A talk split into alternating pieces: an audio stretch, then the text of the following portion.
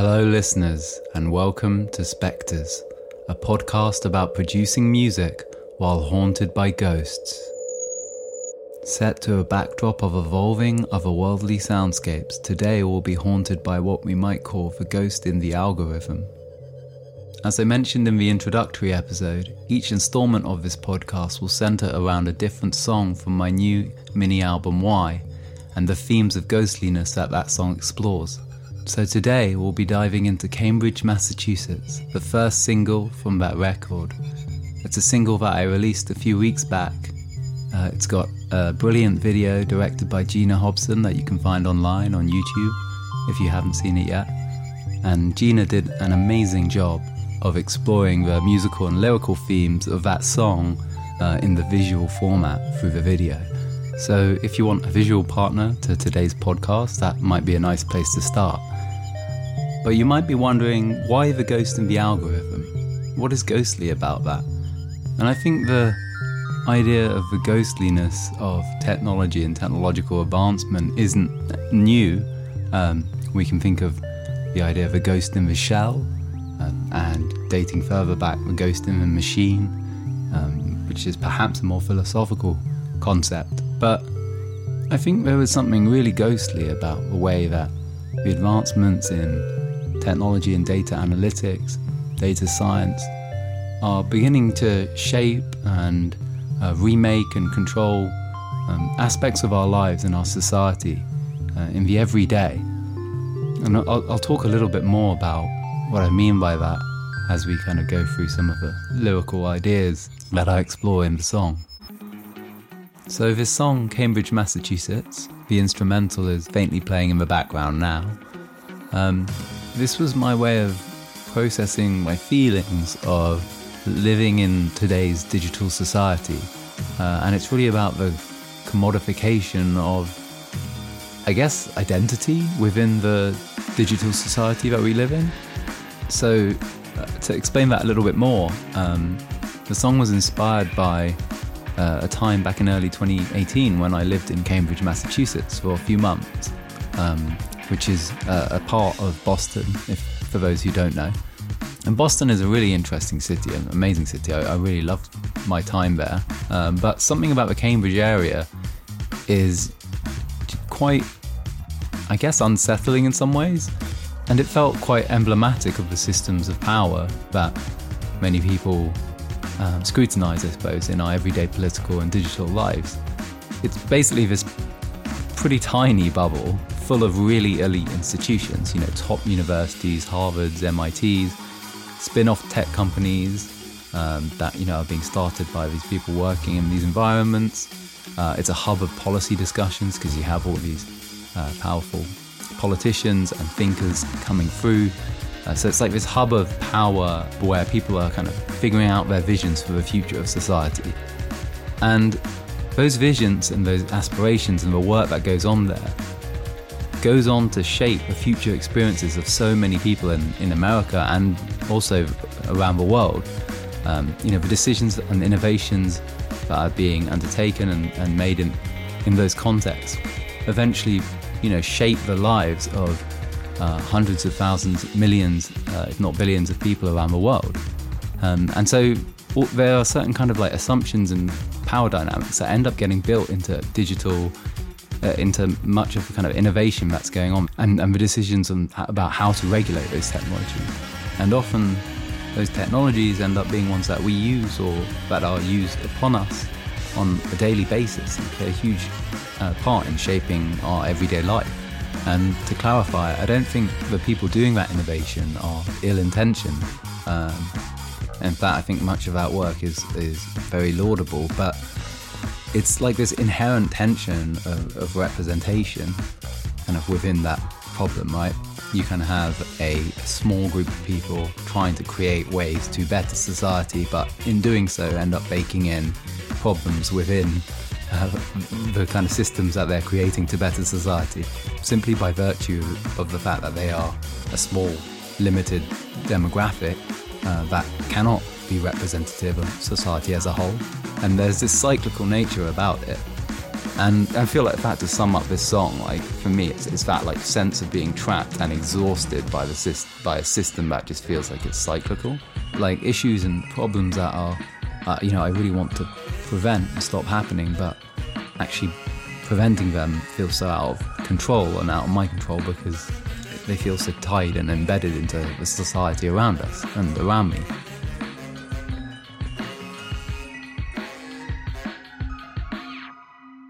What is ghostly about technology and, and the algorithm and this idea that we all have our online personas or online, um, and not just personas that we create, but personas that are sort of created by others that are meant to represent us. You know, when you go online and you look at a certain website, that might get noted, that information might get sold to a company who then targets you um, you're of a certain age range when you sign up to, well, let's say, Facebook, or and and you know you're you're single, you're married, you're uh, you live in this place, whatever it might be. Like all those kind of um, those bits of information kind of get used to kind of construct this version of of you. Um, and uh, to me, that is ghostly. Like I find the idea that data constructs versions of us that aren't us but are like these shadow versions, really ghostly. Um, what's interesting to me is that those are like those shadow versions, let's just call them that for the sake of this, are the things that get like acted on often. You know, like marketing, online targeting, uh, but also uh, dis- for decision making processes in other institutions in society. And uh, there are so many good books on, on this that are available, uh, but I'll shout out one that I really enjoyed a few years ago by um, Cathy O'Neil. It's called Weapons of Math Destruction. I definitely recommend that. And Data analytics models are often used for predictive purposes, so they're used to identify what someone will do on the basis of the, perhaps uh, other things that they, characteristics that they have, things that they like. Uh, it will, they might be used to predict what somebody might like uh, the other products they might like. So, for example, you know, if you like this kind of music, if you live in this area, you visited this website, then you'll probably like this product, and um, and so on. And this predictive aspect can have some really concerning aspects when it comes to.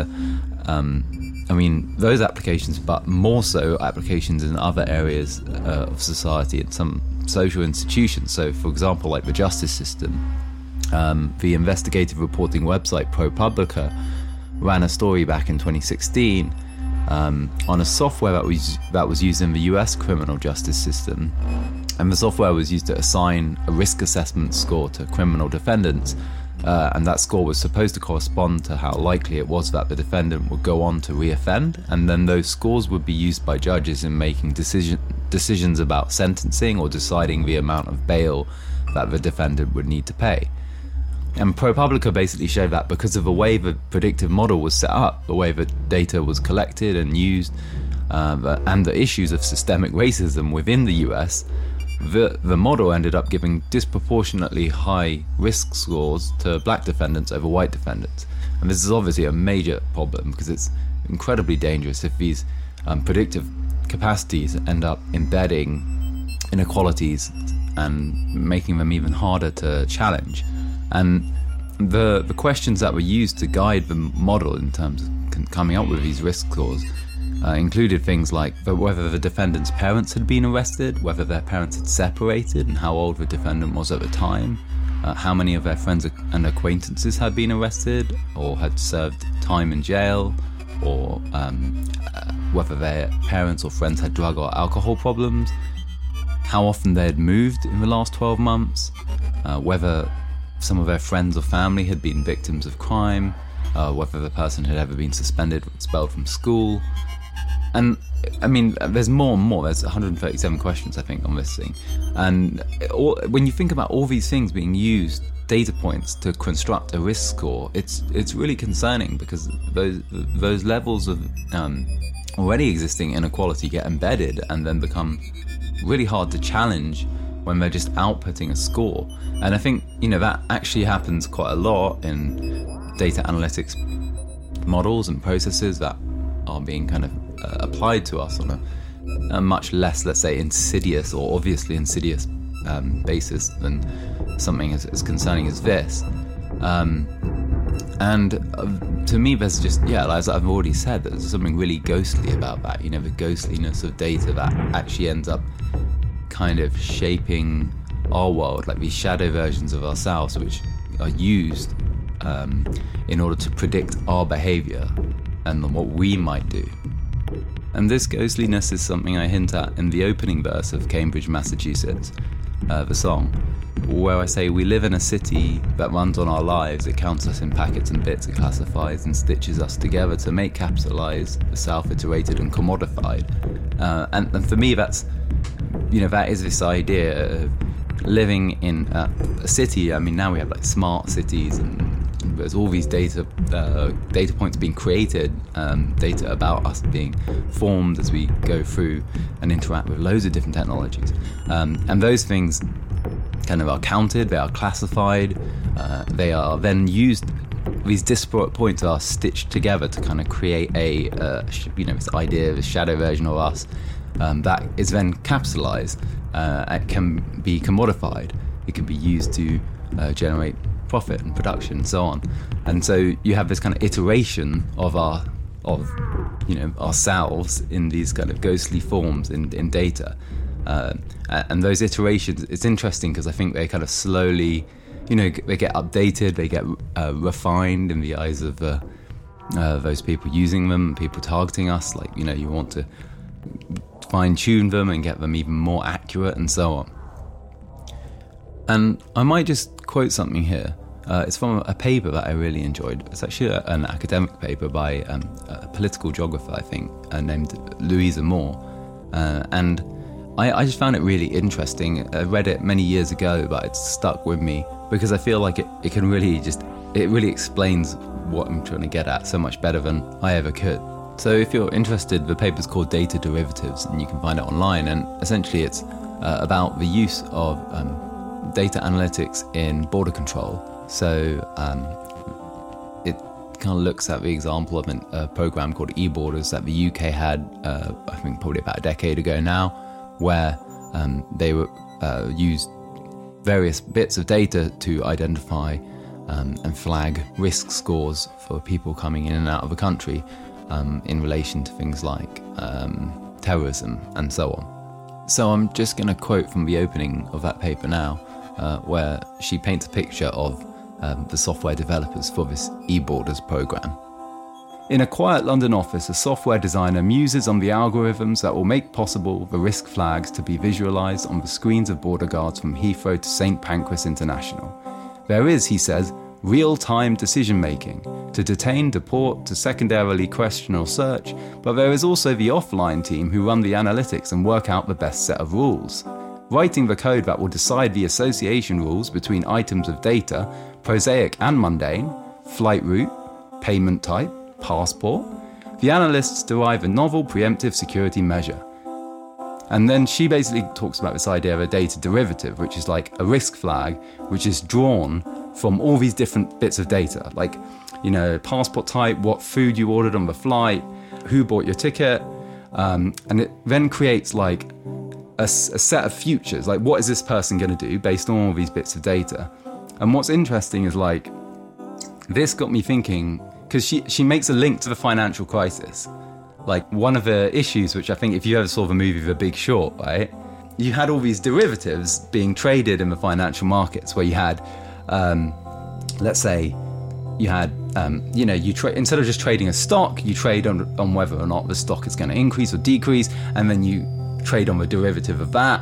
And to, and when you kind of take that over and over again, you get to a level where like the thing itself has just disappeared. It's just the sets of relations between everything that is left.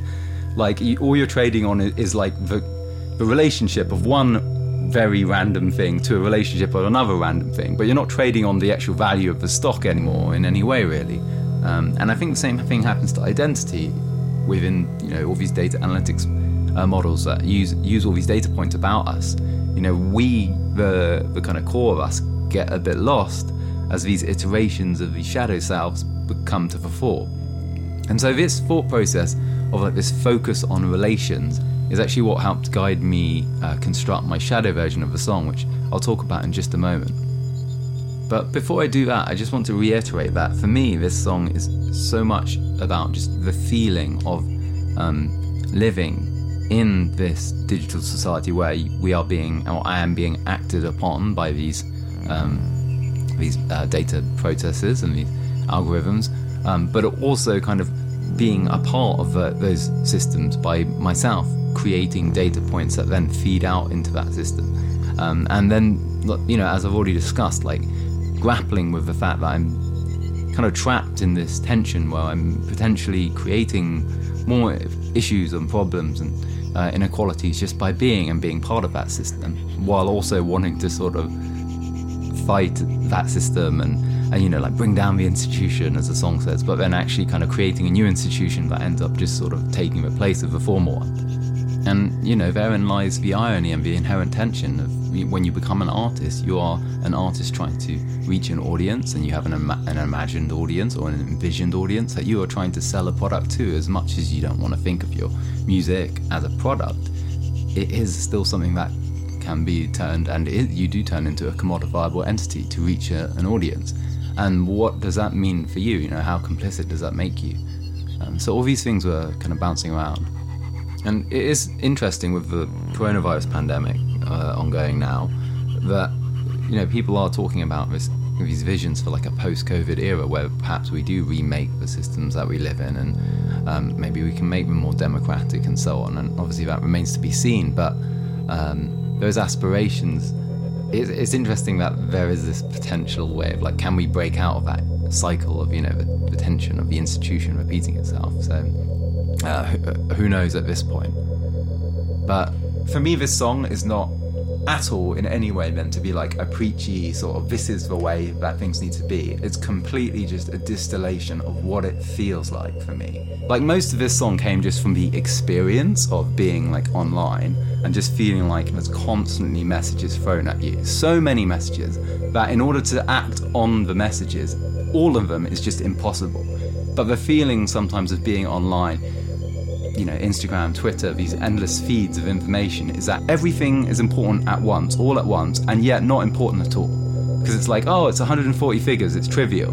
And so, like, for me, it's like, for that section, the feeling was like, you know, oh my gosh, we need to take political action. This is what this is what happened. This is a question of politics. Oh, this is a question of religion. Religion is a, is an issue here. This is what's creating religion. This is a question of communication. We need to communicate better. Oh, this is affecting democracy. Or science has the answers. Or no facts. Or oh no, this is just opinion. And you've got this endless stream of information. It's impossible for all of it to hold water at once.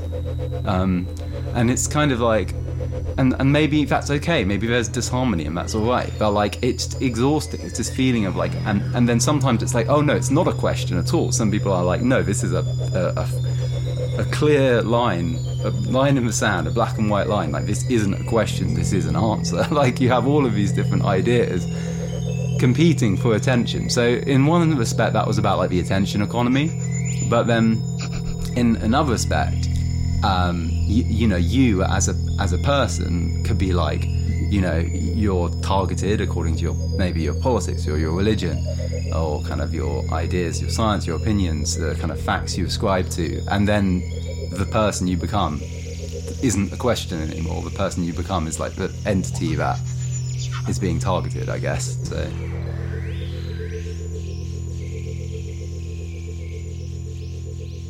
So now I want to pivot to the second part of this podcast, which is the ghosted version of Cambridge, Massachusetts. Uh, the ghosted audio. What does ghostly audio sound like? And particularly ghostly audio if we're using the principles and ideas that, you know, I've been talking about as a guide to creating sound. And given this is the first full episode of this podcast, uh, it's a bit of a special episode. Uh, so i am going to have a guest on today uh, my guest is uh, producer Czar, um, also known as Aaron, who is also my cousin um, and plays actually in Holy 57 with me when we play, play live. He plays drums for us um, and he also contributes and helps uh, give feedback during the mixing process and so on when we're creating the songs. Uh, so he's, he's a really cherished, um, valued collaborator, friend, cousin, so family too, um, and an incredibly talented producer as well. Um, I highly recommend listening to his uh, project, uh, um, and Zardeep actually, which is his collaboration with uh, rapper Mandeep. And Aaron is an amazing electronic music producer. Um, he's really good at textures and kind of experimental ideas. So it's really exciting to have him on today because he's going to talk with me about what I've done. Uh, you know, he's got quite a bit of expertise in music production, so we can talk a bit about how uh, I've made the ghosted version of the song, and I've also had Aaron make his version, his ghosted version of the song.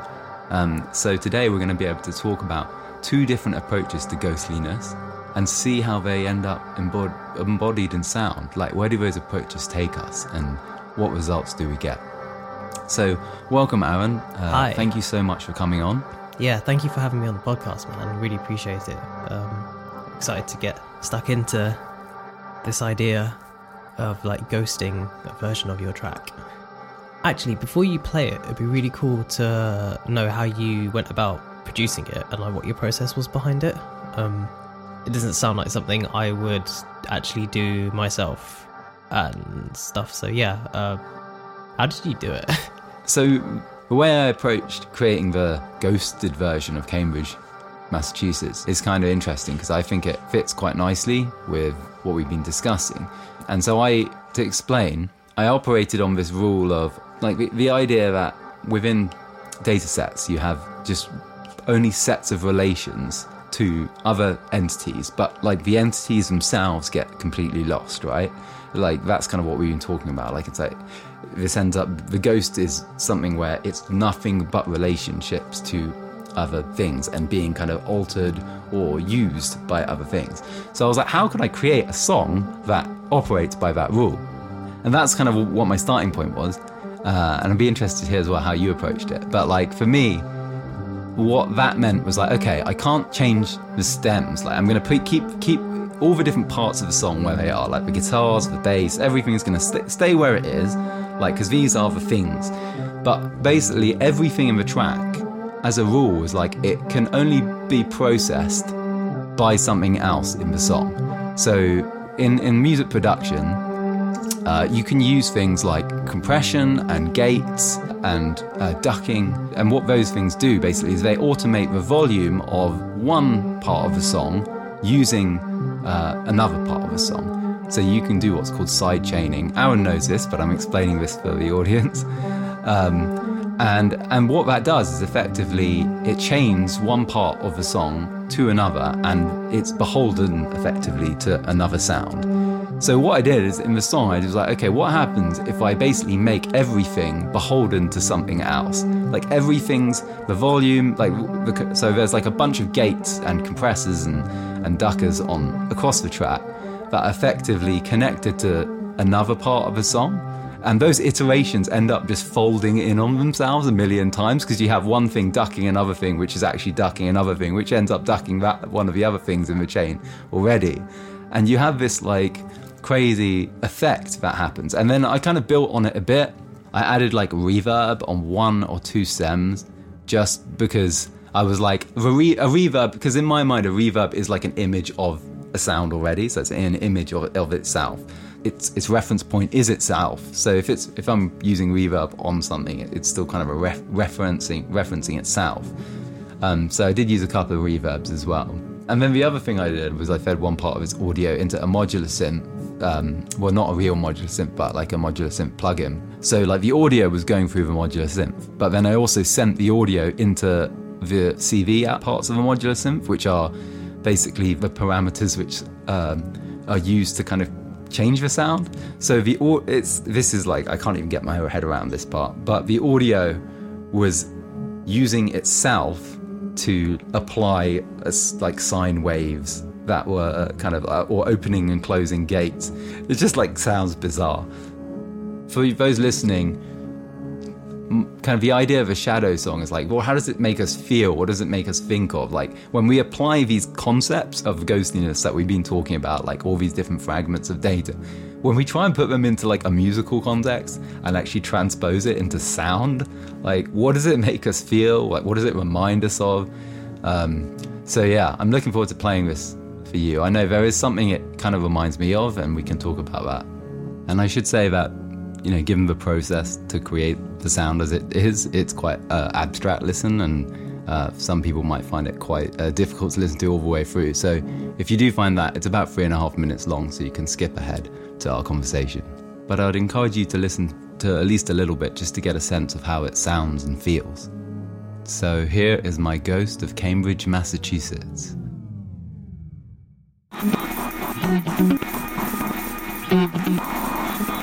And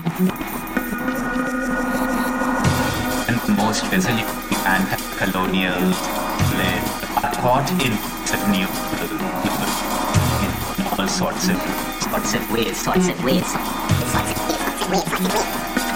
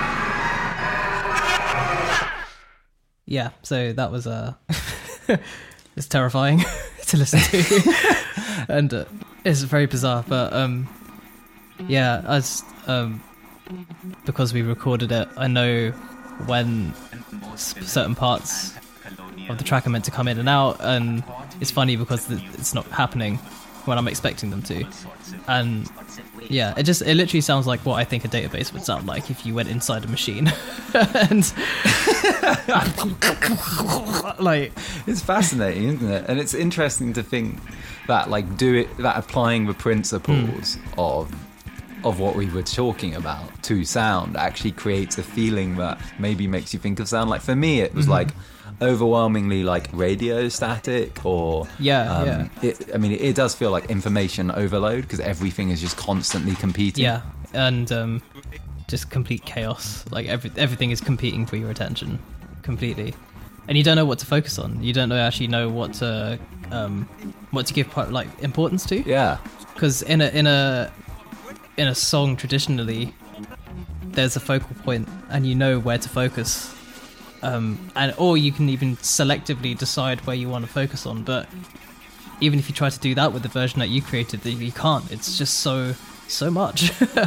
yeah it's just like endless and it's interesting as well like um, playing with some of the parameters like the more um, with like kind of particularly like the, the mix like the amount that I mix in the effect so like how much it was gating for example based on another uh, another track.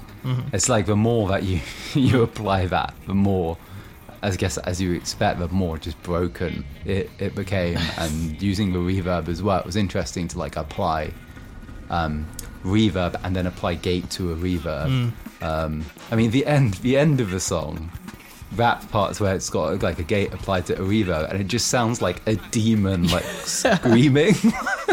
it does. It does. It's uh, the database world has no chill. it's, it's just yeah, sounds very hellish. yeah, Um, but that's that's uh, that's a really interesting way of doing it. Like I never, I've used sidechaining a lot before, but like using gating to that extent, that's some weird artifacts. And also, I think it should be worth note, noting that like you did all that on your laptop. Like yeah, that was using like digital, like digitally made plugins and to make that effect, which I think is even more suitable. Like I'm wondering if you could could you even do that with analog hardware? You know, like would you be able to make such a digitally such a digitally Messed up sound. bastardized version. Of yeah yeah track, but with analog gear instead instead of like the you know digital plug-in emulations that you can get. Um, but yeah, that's that's a very interesting interesting way of doing it, and it's actually completely different to what I did Yeah, with I my mean- ghosted version. And I'd love to like hear about yours. I mean, one of the things this has got me thinking about is just like how okay, when you like push these things to their extreme as as we did here, like hmm. it obviously comes out sounding like really quite bizarre. But hmm. like that experimentation at the heart of that, I think actually there's some really there could be some really interesting ideas for a song if you like scale it back and actually then think, okay, how could I use gating and, and compression in this way to create something that mm-hmm. just sounds really different and and mm-hmm. then form an actual song around that. That is definitely something that actually I came away thinking like, oh, I wouldn't mind trying something like this at some point in the future. Obviously, I don't want the whole song to sound like that. It would be maybe like one one piece of audio um, Yeah. that I then kind of use as maybe a loop or whatever. But I'd be interested to hear as well, like what insights your yeah your approach gave you, both like to data, as we've said, like this kind of just feels like information overload, um, but also gave you to like music production and creative creativity. Sure. Yeah. Um, yeah. So this is uh, my version, uh, my ghosted version of Cambridge MA. Uh, just, uh, just take it as it comes. I have no idea what I made with this.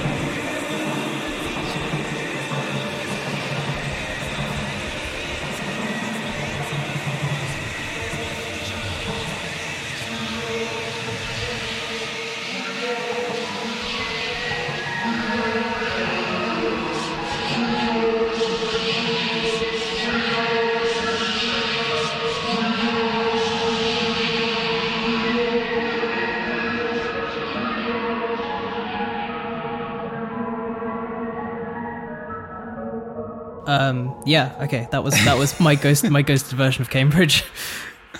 I mean, yeah, that was that was insane. I mean, I know. it's really cool actually doing this because as like people, as producers, like this is something that I feel like this this kind of exercise is pushes you into this territory where you wouldn't normally go. Like you kind of pushing you to the extreme in terms of the way you would normally um, kind of edit your sound, uh, process them.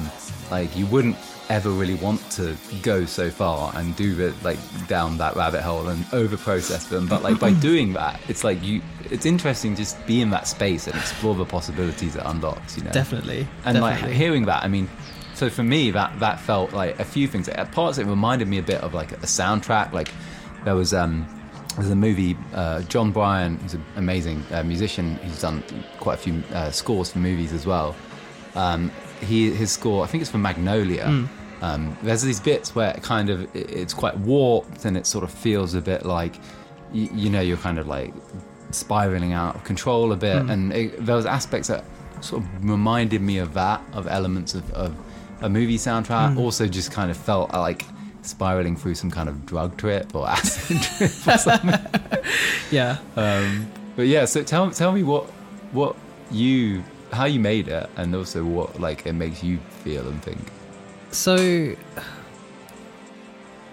I so I made this like last night, the night before recording the podcast, and I was chatting to um, my girlfriend Tash about like what how am I gonna how how could I approach this because I, I literally had no idea. The whenever I was contemplating this idea of like ghosts, all I could think about was like your like traditional like you know ghost like just Yeah. cartoon ghost casper whatever. And i was like no there's got to be something more deep deeper to this. Like i can't just like make a cartoon version or whatever. Um so i made like a really big mind map and um just about what what, what does it mean what does glo- ghostliness mean? And i distilled it down to ghosts are an essence of something that once was alive and now it has remnants or elements of the thing which when you see it you recognize what it is. But there's something off about it. There's there's something different. And but there's still elements that you recognize about like what a ghost is. And um i also thought like took i took it a bit more literally in terms of like ghost folklore in terms of like this idea that a ghost is a wandering spirit that has been has has entered into this like limbo land. Isn't quite alive isn't quite dead um but is still searching for something and doesn't have any um or, uh, like sort of con- uh, not conclusion but like um there's no resolve. There's no um completeness to whatever they're they're searching for. Like they're just constantly there so I was just thinking, like, how can I turn that into sound? And I thought that the best way I could do that was by taking the stems that you'd sent me, and then at one point, but so you saw it in the Ableton project file, like I marked, I marked to the middle song death here. so Yeah, I, so I, I cracked up. he, he, so wh- while we were doing this podcast, we screen shared to, to show each other like the projects we're using in terms of like, so we could see how we'd produced it. And there's just a marker like at that point where the song just explodes and goes insane. that just says "song death" here. Yeah, so- I just burst out laughing when I saw it. it just but that's how i thought about it i was like well I, I didn't know how i could make i'm really into this idea of like whenever i produce music of like making things feel like they're happening along a journey or um like nothing's ever static and Yeah. um i kind of just I took that same approach with this i was like well i don't know how i could make something sound ghostly it by itself, but I know how to get from point A to point B of being like, well, this thing used to be alive, so what happens when it dies?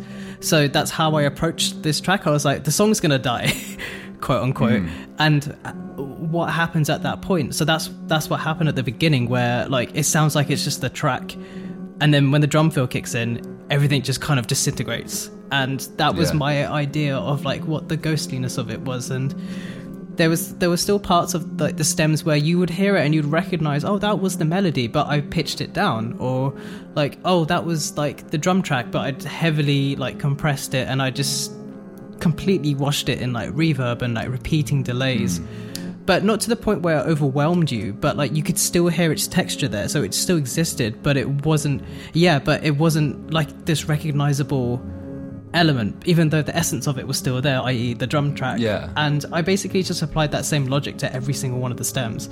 And um but then to not make it sound so overwhelming i did i did make it sound try and make it fit into like a song. So that's why i think it sounds a bit like a soundtrack like it's constantly moving because i didn't want actually the parts to there's still some sort of Yeah. balance in the ghost. Like it's not like this completely scattered um disintegrated disorganized thing. Even though it has elements of like disorganization and scatter scatteredness it still functions as like the essence of a thing. And ghosts still have that. They still have that essence of a thing.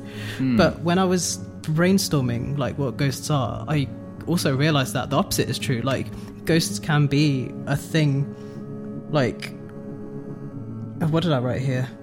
A ghost can be like something that looks the same but acts differently. So, i.e., you see a ghost of some of a relative, and you recognize them because they look the same, but they act differently. Like this, per- this person didn't actually act like that in when they were alive. Yeah. But the, the opposite is also true. Like a ghost can be something that looks completely different but acts the same, and that's things like Yeah. that's things like um, spirits or like feeling I don't know entities or presences. Like Yeah, the idea that like somebody's embodied in a different, oh, somebody, uh, somebody's mind is living in a different body, Mm. the kind of classic ghost in the shell or ghost in the machine idea. And also, actually, this will relate to maybe later episodes of this podcast, but um, I find like there's a ghostliness to dreams and people in dreams. Mm. And I don't know if you ever have dreams, but pe- somebody you know someone as someone, but they look like someone else in your dream. Mm-hmm. that happens So all the have, like- time. yeah, exactly. happens all the time. Um, yeah. Um, but that that's essentially how I approached it, and um, I th- I hope it came across like I th- I think it did. Like it was. I, I think at, every, at each point in the track, you will hear something that's in the original where you'd be like, "Oh yeah, that was the vocal melody. Oh yeah, that was the Yeah. guitar line. Oh yeah, that was this, that was that." But it's beyond recognizable yeah. to the point but like if it, when you put it all together um it, it forms the essence of the track so and I, I i did use a lot of like reverb and delay and i guess that's kind of like an easy easy way out of like ghosts reverb ooh, i don't know but Yeah. it's um i don't know I, that's how i that's how i approached it um Yeah, I mean, it's I mean really thought provoking because it's it made me think of a, a few things. Well, one was like as the, you know, you talked about being a living being, and like there were times where it felt weirdly a bit more comforting, and there were times where it was like, okay, this is kind of like the dark part of the trip, hmm. like, and but then also. The way you've described it is interesting because I feel like you know hmm. where we were, I had these like two I like slightly different stances or perspectives earlier where you were saying like okay what if for me it was like oh can you like the I, my approach was like everything is like relations relations and there's actually nothing. Like for me it was like the traditional oh the ghost in the shell the ghost in the machine idea is the fact that there is this like you know there is a conscious soul within like you know a body uh, you know ghost in the shell the idea of transferring a mind to a new body but that mind is something. Hmm. That mind is still something. Whereas for mine my, my approach was like well what happens if like that that core doesn't exist anymore and the only thing that is left is relations between things? Yeah. and your approach was actually what happens if we just say hold to like the core? That one core is there but it's fragments of that core. It's like echoes of that core. Um, and and it's like an interesting how like those two approaches and different perspectives actually produce quite different sounds. Yeah Um, definitely definitely. Yeah. Using like plugins as i said before like with what you did like that i think really contributes to the sound of make of having like this digital terrain of a of chaos like i just like if you think about the samples in terms of like in, in, on the laptop and stuff like they're all just bits. Like Yeah. they're all just bits Pa- and packets and bits. packets and bits. And um i just i essentially destroyed like what I, or i rewrote actually just thinking in terms of like how it's stored on my computer. On the hard drive. I just rewrote the ones and zeros, and um, just change the order of them. And isn't that ghostliness in some respect? Like, But it's, it's like not being so beholden to what is alive, which is interesting because for me, this taught me like you know you you spend ages crafting a song that you love, and then what was interesting, uh, something I've always liked doing actually, and I do this with my songs is I kind of try, I almost like kill kill my kill your babies, as Yeah, say, you yeah. know, kill, like where you have you know a song that I like, and then I'll pull that I'll kind of take a part of that song and I'll say I'm going to completely affect it. Mm-hmm. Like it's a finished song, and I'm going to turn that whole finished song into one tiny aspect of another of, of another song. Like, and there are certain like there's some songs I've written that actually haven't I never released, and instead they end up being parts of. Uh, another song, Mm-hmm. like just a weird effect. Like it's like the whole song is just crushed or affected in some way to create an unusual sound. Mm-hmm. And it's like, yeah like the idea of like not being so beholden almost to your living self Mm. like you know a ghost it's like you you've kind of let go of your earthly being Yeah. It, it's almost an opportunity to remake something uh remake something different Yeah. And, and when I was doing this, I was also like thinking about, you know, the phrase like you have to destroy to create. And I just felt like I was doing that totally. Like I destroyed the track and in that process made something that didn't exist before, which was like really, really fascinating to me. Um, and just in terms of like what I did more like production wise, like um I at the point of like quote unquote where the song dies, I just autom- Yeah. I just automated um loads of um I, used a Valhalla Supermassive Reverb, which is a free plugin that you should all get if you're a producer because it's amazing. And um, it's uh, I'm not sponsored by Valhalla, it's fine. And and um, we we I decided to um yeah just automate them all switching on at the same point where the song like dies. Um, Yeah. and then from that point onwards, I also like affected the stems where I like pitched some of them down. I was using a filter on the drums, like I just automated it sweeping slowly across just to sort of like have this held back feeling of like being submerged. Um, so I was also playing with this idea of um, what happens to time when you die. Like, does it reverse? Does it stop? Does it like what what happens to it? Um, like both from the perception of the ghostly entity itself, and then also from like an alive entity witnessing, like perceiving the ghostly entity. Like, are their experiences of time different? Um, so I was kind of playing with that idea by like doing a lot of like reversing and like pitching up and down like the stems.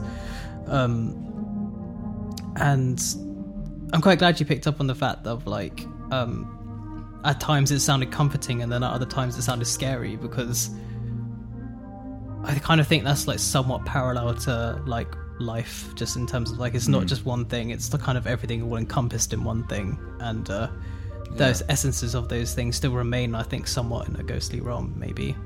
Um, and yeah, so honestly, it was just a, a lot of fairly predictable, I guess, like reverbs and delays. Um, I didn't do I didn't do any sort of like gating as you did. Um, no sidechain, no sidechaining.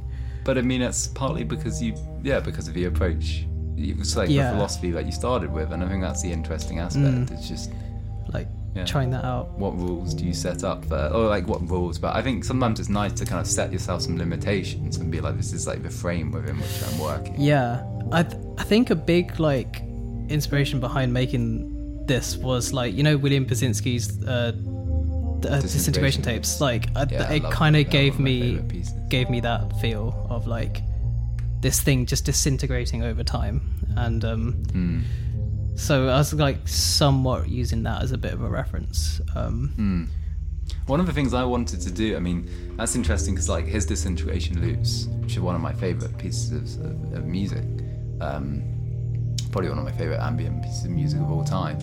Uh, they, you know, it, it's like a, completely based on analog tape disintegrating, where, like very literally, and this is kind of like a digital way of doing it. And one of the things I really wanted to do for mine, but I, I couldn't because I was like, I don't have the resources. But the idea would have been like I would have liked to what I was thinking, what happens if I feed a machine learning algorithm the, all, all of the stems of this song and say this is music, like, and then get the algorithm to create something based on. Yeah, like, I mean that, you know, that is another way what- of that's a really interesting way of doing it, like just taking it so literally. Yeah, like, yeah. Just like let's just literally get the algorithm to do that for us. And I feel like there's actually some like electronic artists, like um I think Autechre made a whole album where they did that, right? Oh, really? Yeah, I, di- I didn't realize that. Yeah, I, I feel like they made an album. Don't quote me on that. Where they just use our algorithms and stuff just to make the pieces, um, um, which I think is quite interesting in itself. But I think the idea of that puts me off of like, off off, Hmm. Yeah, off a little bit, off of um, the music that's made because I'm like, have Yeah. you completely removed the human element of it? And but then like, what part? Like, where do you draw the line of the human element? Like, the human like the person decided to let's use an algorithm to make the music so there's the human element there but then it's at what point do you say okay well the algorithm's now just doing the rest of the work but does it still make it human because it dis- like a human made the decision to do that Yeah, because I mean, production nowadays is just like so much of it is digital, you know, processing and like, you know, we don't. I mean, we automate it. Like, okay, the humans that's the automation, but also compressors automate volume themselves. Effectively, that's what That's- they're doing.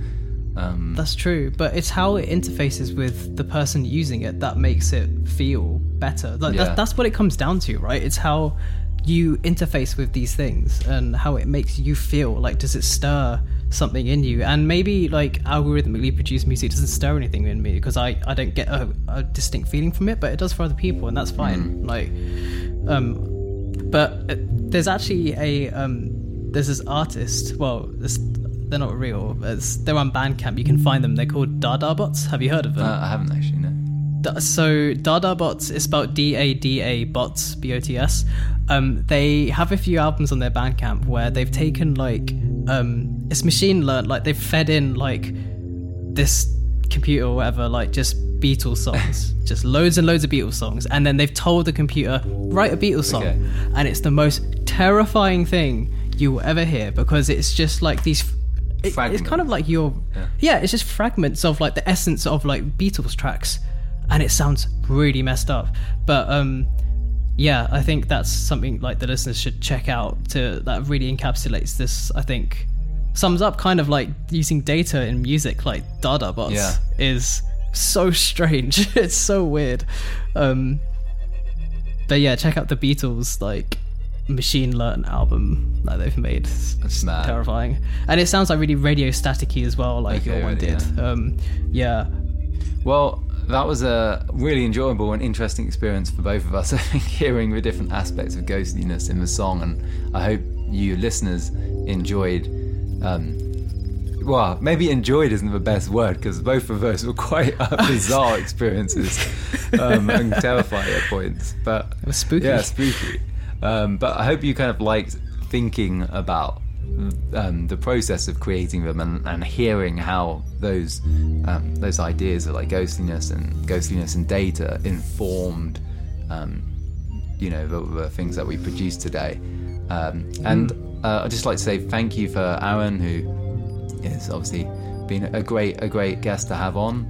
Um, Oh, thank he's a- you, man. Thank you for having me. It was, it was a lot Yeah, fun. it was a- it was a weird, weird experiment, man. But like, I enjoyed it. It's great. Oh, it was great. It was great having you on. It was really fun, you know, having uh, another version to listen to. Um, and Aaron, like, listen to his music under Czar. It's it's great. Uh, and Aaron also drums for Holy 57 and plays live and recorded drums for the new new EP. Um, do you, do you, do you want to say anything that you're like currently working on? Any any shout outs or things you want to say to listeners? yeah um yeah that that just yeah thanks for having me. That was like a lot of fun. It's been like nice to nice to do like in the like i know it's is it the fourth there's a fifth of july so like the lockdown's kind of eased off a lot but it's been a nice thing to sort of like still like think about like in these weird as hell times. So but what else am i working on at the moment? Um currently I'm working on a like commission project for the BBC about um, like people's experiences of isolation, like being in quarantine and during the lo- period of lockdown and what that means to them.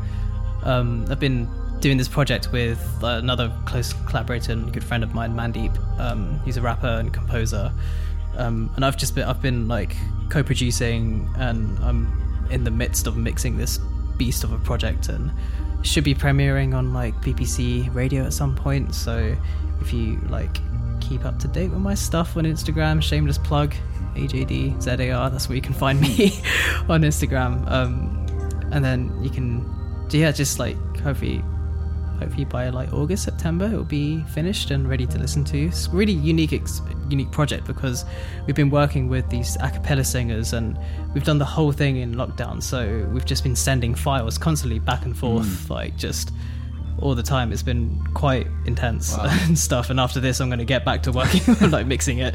So, um, so yeah, I'm going to be doing. I'm working on that, and also uh, I'm working on this like Indian influence hip hop project with Mandeep as well under the name uh, Zardeep. So that should hopefully be coming out later this year, um, if not early 2021. Um, it's a proper labor of love that, and yeah, I just, I just, just doing me in it. Well, thank you so much for coming on, Alan. It's Yeah, been great thanks having so much you. for having me. And thank you to those listening for tuning in to the first full episode of Spectres. I hope you enjoyed it, and there'll be another episode in probably about a month's time. And now I'm just going to close the episode with a listener submission. So, as you may recall from the introductory episode, listeners can submit voice notes or similar, uh, where they discuss what ghostliness means to them, and I'll adapt them and turn them into musical think pieces. And if you want to get involved, you can send those to holyholy1957 at gmail.com or DM me on Instagram or whatever social media you use. And today's submission is from Roxy, so thank you, Roxy, for sending it in.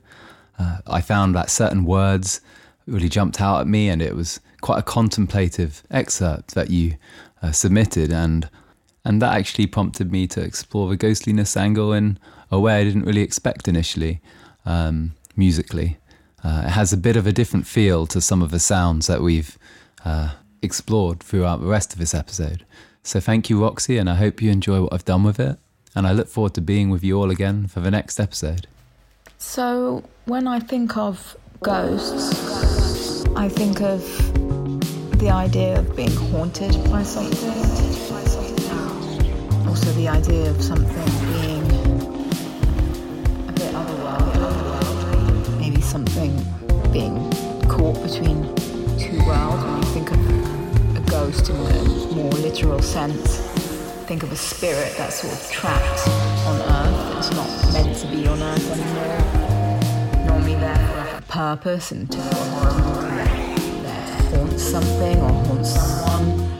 Um, because their lives maybe on Earth tragic or unresolved. Um, but I guess in a more uh, general uh, view of the word go. Yeah, the idea of being haunted by something which can be, you know, being haunted by something in your past, by something in your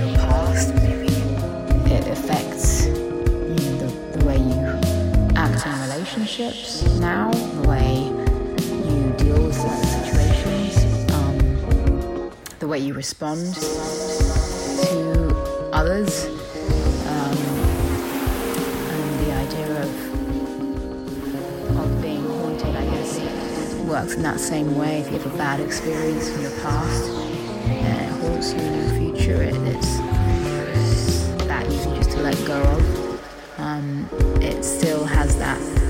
presence in your life later and the way you go about things, even if it's not directly